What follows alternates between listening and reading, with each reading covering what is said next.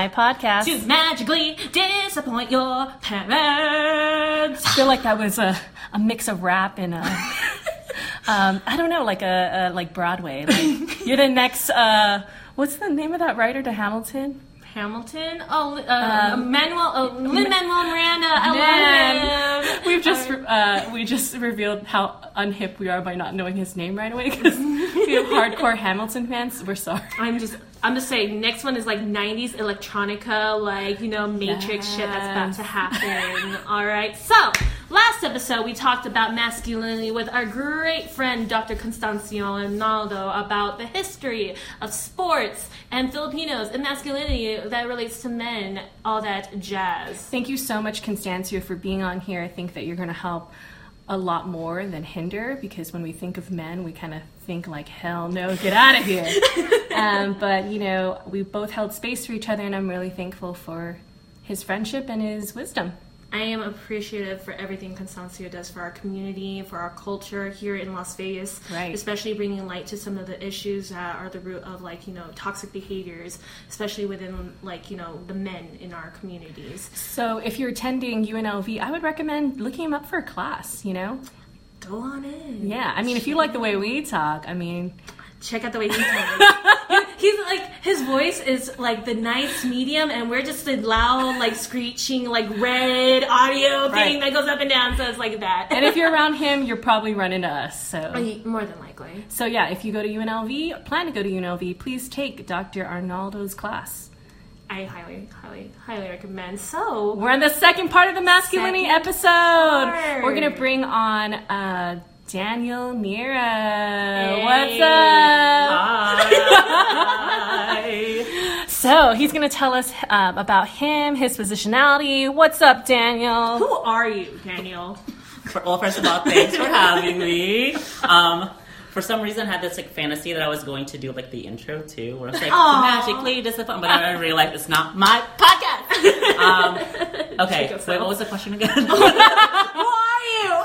Oh, okay, hi, I'm Daniel. Um, I am, um, I'm a 1.5 generation Filipino uh, via Alaska. Hey, Um, Alaska. Also, I'm uh, queer AF. I identify as a gay man, and I'm an English teacher here at uh, in Las Vegas. you do it all. You do it all. Um. So some interesting things about Daniel when I first met Daniel. Oh, like, no. That's- no, no, no, no. Tell like tell like um our listeners how you incorporate some like traditional Filipino uh, mythology into your Ooh, I like it already. Oh, well, okay. So one of the main things, or one of the units that I'm going to do for my classroom um, this year is bringing in folklore um, because I'm super interested in like in folklore, and I'm just like I'm tired of like reading about like Homer and like all that like nonsense bullshit white stuff. Um, and I was just like, also I don't know anything about Filipino folklore other than like um, what I saw in like the Philippine cemeteries, and there's this statue of like Malakas and Maganda, and then like I asked my mom, "Mom, who are they?" and they're like, uh, my mom goes, "Oh, that's Adam and Eve in the Philippines," and I'm like, "Okay, cool." So then she like transformed it into like a a Christian um, Western idea. course, yeah. Which is like than- I noticed a lot, like that Maria, that mountain, Maria Mag- Makili? Makili, Or? Okay. yeah, and then like like Maria Makili like came during like pre like uh, post colonization, you know, and then like everyone's like saying it looks like Maria Makili. Uh, I can never pronounce it right. I'm Americanized, and then like the mountain, like just understanding like the name and like the der- derivations. Yes, Just the root, yes, the, the roots of how that like name is tied to colonization and how these new forms of like you know mythology start to erupt. Not only that, it's like I think it's an interesting thing to always mirror these and like how like colonized peoples always try to connect their culture to the colonizers like you know religion you know so just noticing that like I'm, I'm looking forward to your curricula Thank you. Yeah, I think it's really bold for you to bring that into the classroom. very bold Um, and I, I hope that goes well implementing that. I've already told some of my students who are Filipino, Mm-hmm. and like their eyes just like lit up, and I'm just like, that's what I want because that's what I Yeah, like. That was my reaction too when I realized, oh my gosh, Filipino folklore, like that makes sense. you're making them feel seen. hmm and just knowing like queerness of like deities like within the culture. Yes, yes. You know, and also like the feminine, like feminine, like you know, deities who have like these feminine, like what we quote like feminine, like you know, qualities or like you know, f- personality traits attached to them that are seen by the colonizer as like you know, being like negative, like that der- derivates deviates from like masculinity. So Yeah. going into that, um, what is your sense of masculinity from like your positionality, from your sexual sexuality? Yeah. How has how has that shaped you? Heavy questions here. Ooh, yeah, it's very heavy. Um, Start from the beginning. Okay, I was gonna say like right now, my definition of masculinity, I have no idea, um, and I think that's one of the main reasons why I want to like explore it through like um, the story of our people Right. rather than the story of like our colonizers, because the only idea of masculinity that I have is like what does American masculinity look like? What does um, like Spaniard masculinity look like? Um, and then even then, like Asian masculinity, um, according to um, you know like today's um, thought, is not masculine. Right. Um, so then, so then I guess like to go back from the beginning. Um, so I was born in the Philippines, Right. um, and my I lived with my mom's um, like family, and my dad actually lived uh, abroad. Um, so then, um, and this is like very much in the shadows. Yeah. Um, and I've just started to like excavate it very recently, like after taking, stay with me, therapy. um, but I started excavating, um, excavating that like that shadowy part of my life because I r- truly cannot remember um, anything before I moved to Alaska, um, and I only like have like bits and pieces of of those things, and a lot of those things. Um, as a child would not be like would probably just be like okay it happened but like now as an adult i'm just like that was probably why i'm this way now Right. Sorry to interject, but how old were you when you moved to Alaska? um i was nine You were nine. yeah so then i should have had memories Yeah. but for some reason like like even uh, like my um, like the process of immigration too Mm-hmm. i remember going to, to the hospital but i thought i was just getting a checkup Mm. i remember um, like going with my mom to like sign papers but i thought it was, she, it was just her doing adult stuff you know um, and then like my dad came back um, so like during those nine years before i um, continue that um, that part during those nine years um, so i grew up with my my mom's family. Um, my grandma my mom and my three aunts practically raised me. Um, so i had a very um, like feminine upbringing um, or like female centered upbringing um, whereas my grandpa and then my two uncles and my two uncles were the youngest so they were like growing up as i was growing up too. Um, and then i didn't really have like like my dad wasn't there. Like there wasn't like a fatherly presence. Um, and then by the time that i was nine um, now going back to the whole like i can't remember anything um, i just remember my mom and my dad like saying like oh hey let's pack. We're gonna go to alaska. And i was like oh great. Awesome. Vacation. Um, and then a week in i realized oh i'm staying here. And it was also during christmas so it's like it's supposed to be like family time. And i've like grown up the first nine years having having like a big celebration Yeah. uh, with like my family, but then now it's just like it's just my immediate family, um, and it was so sad. Yeah. Yeah. Isolating in a way. Yeah, Right? where like I want to be home, but this is like Alaska is now home, and like it was just it didn't it wasn't. It What a didn't feel contrast right. because Right. Philippines um, starts in the Ber months, where Mm-hmm. on Christmas, and so now you're like literally just on the other end of the spectrum. Not only that, it's southern- cold. It's like a different. What is this smell bullshit out Oh yeah, yeah, yeah. Like when I like first landed in Alaska, I was just like, "What the fuck is this white stuff?" Um, and then my dad was like, "Oh, that's snow." And then I see this like polar bear like in I was a gonna say, di- display. I had to. I had to. Keep No going. jokes. I saw this like polar bear on a display, and I was just like, "What? Where am I? Like, I'm in the wild." um, but yeah, so then like also that time when my um, when I started living or when my family started living in Alaska with my father, that's when I realized, oh right, he's my dad. Um, so then, I think um, even from then on, like I was talking to my therapist about this. From then on, like I just don't know how to have a dad. Right. Um, I don't know how to treat him like a dad.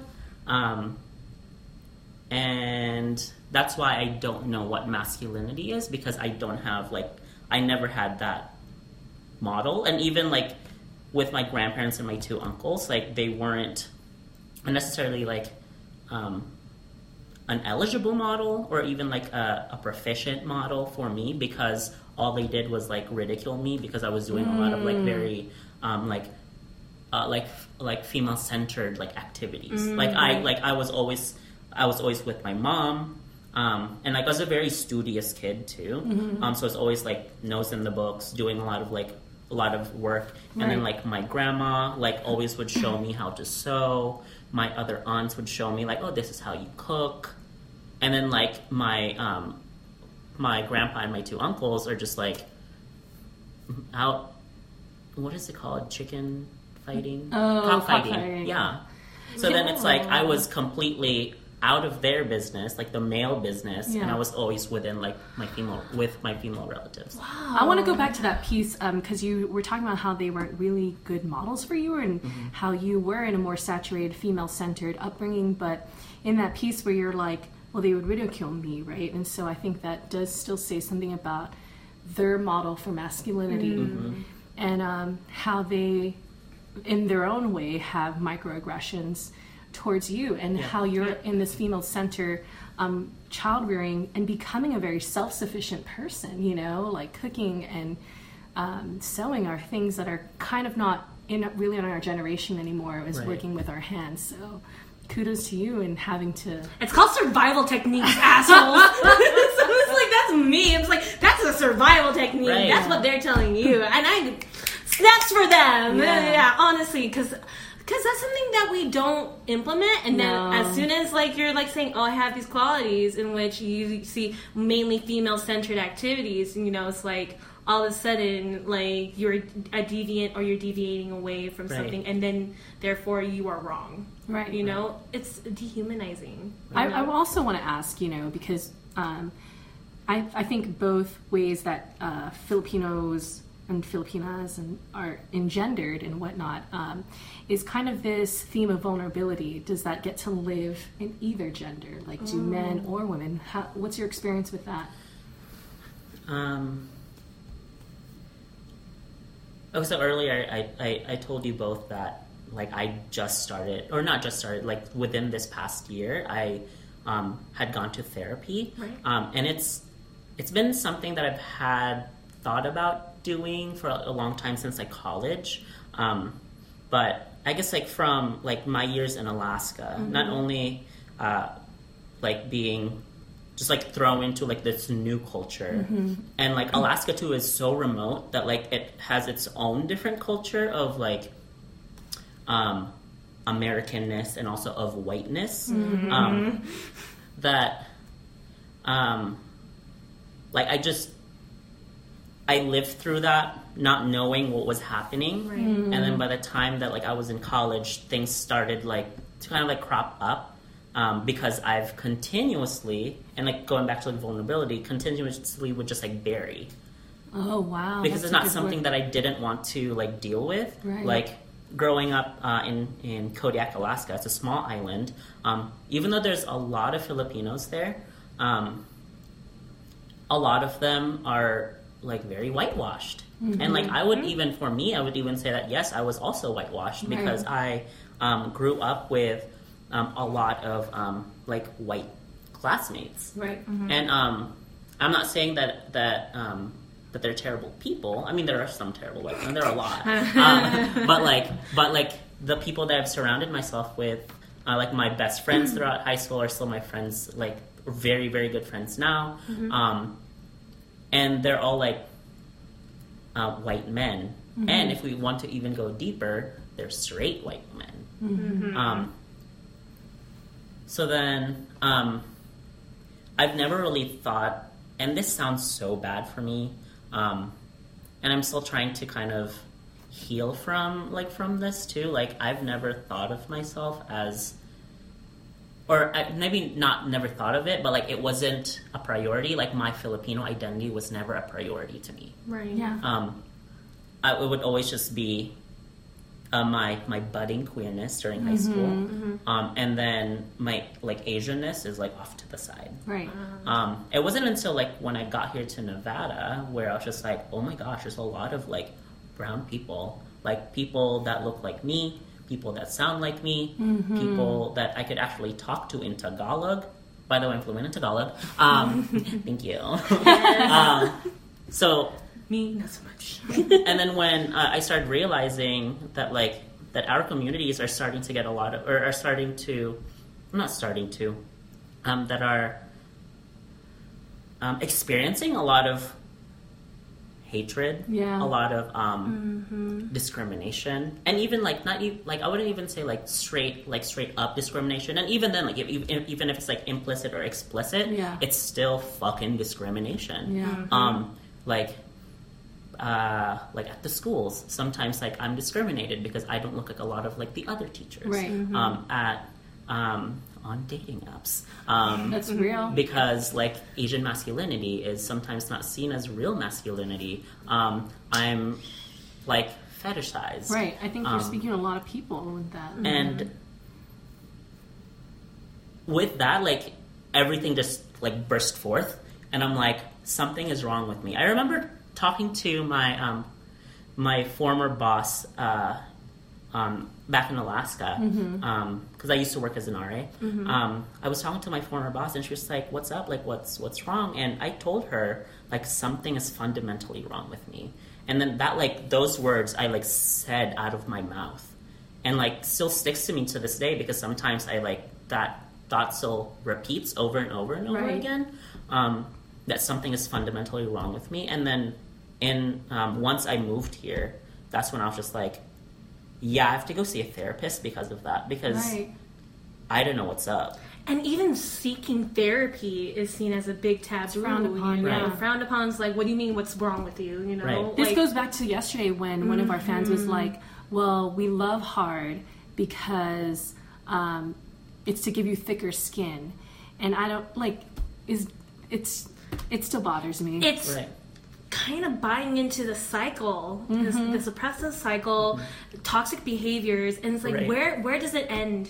Yeah. You know, when does this toxicity like you know stop, and when do we recognize it? Like this regularity or this normalizing of it is wrong. You know. Well, see, the thing about like tough skin too, I was just thinking about it in my head. Like the thing about, let's say, the thing about not tough skin, like very mm-hmm. sensitive skin, is that it's able to heal back fast. yeah, and it becomes stronger. The thing about tough skin is that it just gonna it's gonna stay broken. yeah, Yeah. right. It's a facade. Honestly, It's a facade. Yeah.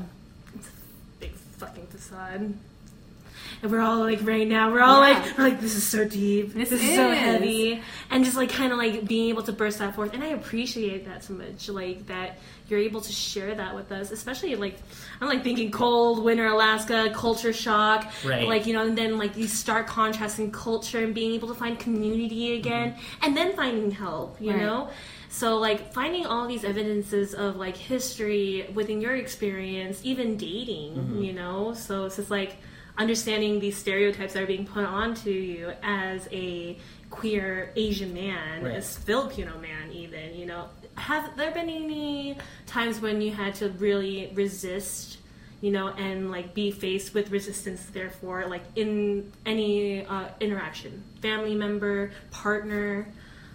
I mean, I feel like throughout now that I'm like thinking back to like my younger years, I a lot of the resistance that I have um, faced or like have experienced, I think I just like put it off to the side because I didn't want to deal with it. Right. So again, it goes back to like the like lack of vulnerability and um, like um, Philip and like the Filipino culture, I guess. Um, and now that like I'm like now that I've recognized my own like um, vulnerabilities, now that I've recognized my own like I would even say like my own power, um, like all those resistances, I just like face them like straightforwardly and just like communicate. Right. Um, one of the and it like it it pains me so much. Um, oh my god. Okay. Only if you're ready to share. Only if you're ready. You don't. Um, you don't have to. No, I'm ready for this. All Um, all right. I'm ready for this. Person of your Um, word here. So, just this past summer, Mm-hmm. so very recent, Yeah. um, I finally had a conversation with my mom, and like my mom's like the parent that I like that I look up to. Right. She's the one that I'm closest to. She's the one that's been there for me literally, like for like my 26 years of my life. She's been there from the beginning to now. Mm. Um, when I came out in 10th grade, my parents did not take it, take that well at all. Right. Um, and it has to do, like, on top of just um, not wanting to have, like, a gay son in the family Right. because of, like, you know, like the, the optics of that. Mm-hmm. Um, and also the optics of be, having a gay, a gay son um, in the family in America, the optics of that as well. Um, but also their religion. Like they're so like devout Christians. Like my dad is like the praise and worship team uh, leader, and like my mom um, is like involved in the church. So it's like there's like that layer of optics too. Um, but like when I when I revealed to them or when I shared with them like my my sexual orientation, um, they didn't take it well. I wanted to run away that night. I mean, like where was I going to go? It's an island. Right. um, but That's real talk, though. yeah, Were there trees at least? Maybe. I mean, there were trees, but like there are also bears in. so I don't think like either way. I think it was just safer for me to stay at home. Mm-hmm. Um, and then like I remember leaving and like going out on a bike ride like the next morning. I didn't come back till like the afternoon, and like the pastor of the church was there, Ooh, that's kind of terrifying. and I'm like, Oh my god. Okay. Again, like literally. Yeah. Oh my god. And then the thing that he brings up, like, and it's so strange, and he like was sharing like about his sons and how his sons too are like sensitive in their own way. And like I remember, like I told him, like, no, pastor, I literally am just attracted to men. Like I'm gay. Like what? Like what is the problem here? Um, that's bold of you. yeah, um, and I don't think like he got it. I don't think my parents got it either.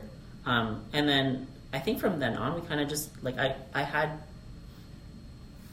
like a break from like my parents for a while and just like did my did my own thing. That's when I started getting into like to jazz band and like going into like English uh, literature um, and like those two teachers, like my music teacher and my English teacher, kind of just like even though they're both straight white men, they kind of like led me through like my like masculinity process just a little Right. bit um, to make me like just be okay with being myself. Right. Um, and also like the two classes are so expressive too that like I was able to be myself.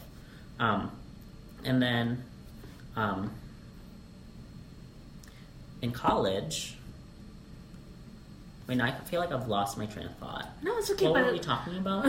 no, no, you were good. It was like my thing was thinking through all Oh, resistance. that resistances, Right. but then building allyship because you were mentioning your music teacher and your English teacher, Yeah. right? Yeah. So, did you find any kind of model from that? And is there a model that you, as a queer Filipino man, can give to any other, uh, like you know, queer Filipino man in our like pool of listeners? Well, see, like, okay, that's I I think like that's that's the thing that was very difficult with me because Mm-hmm. the communities that I've been in are so white.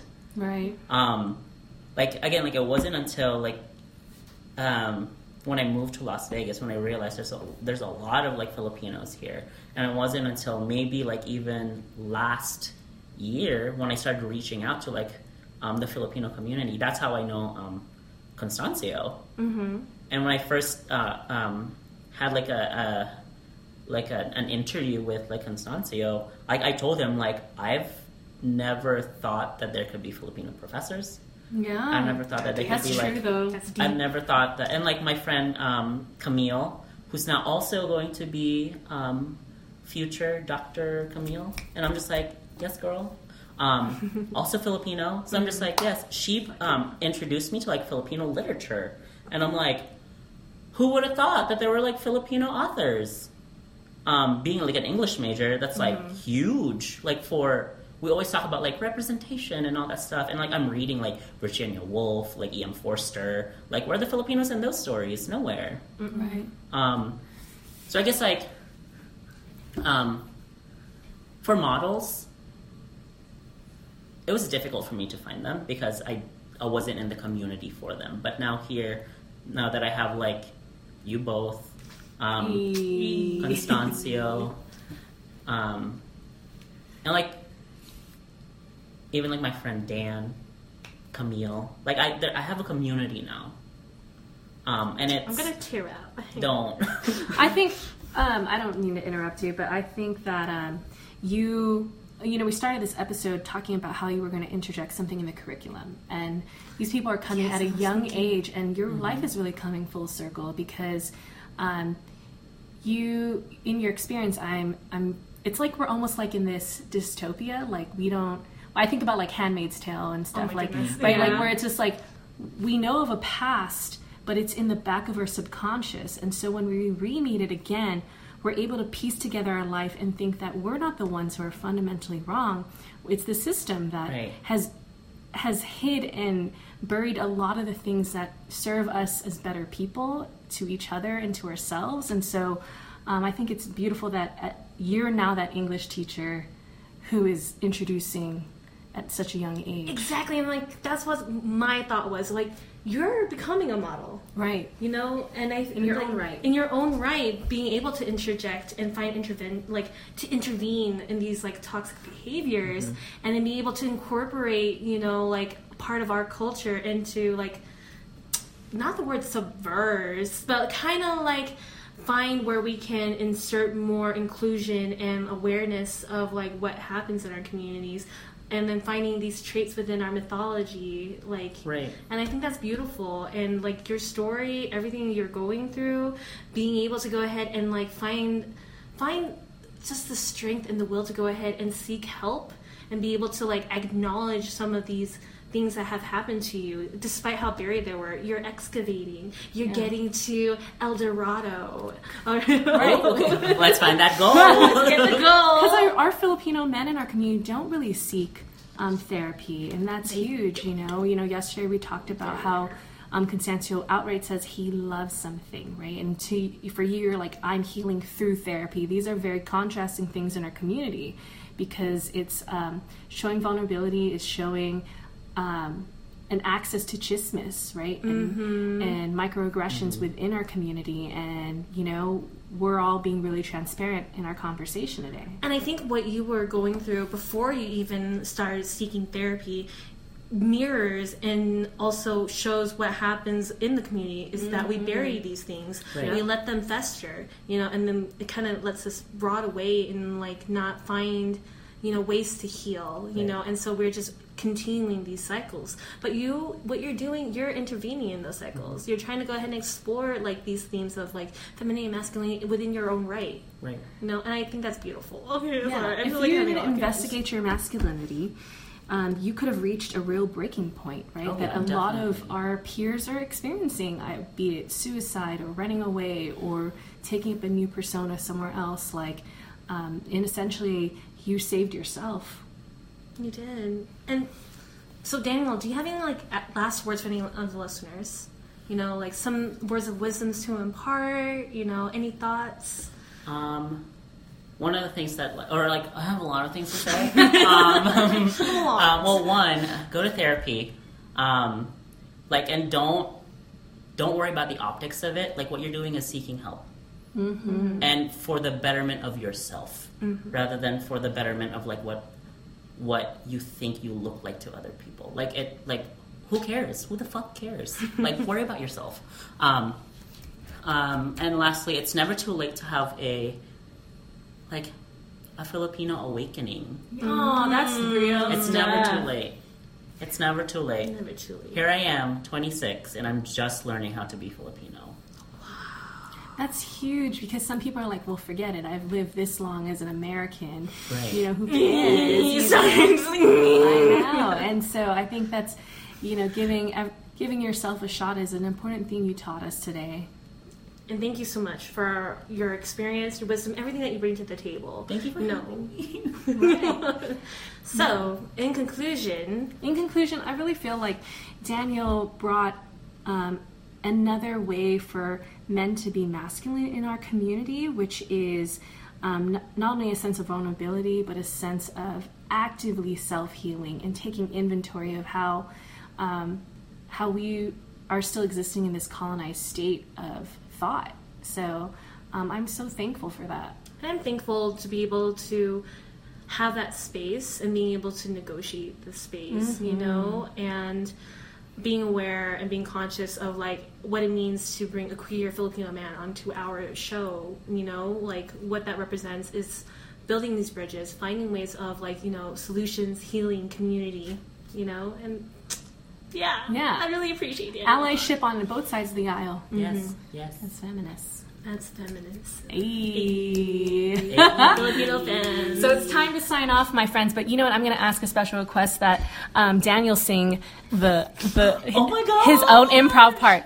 So Rose, you get to say the uh, first half, and our special guest gets to sing for the first time the second half. Okay, you know the, the jingle.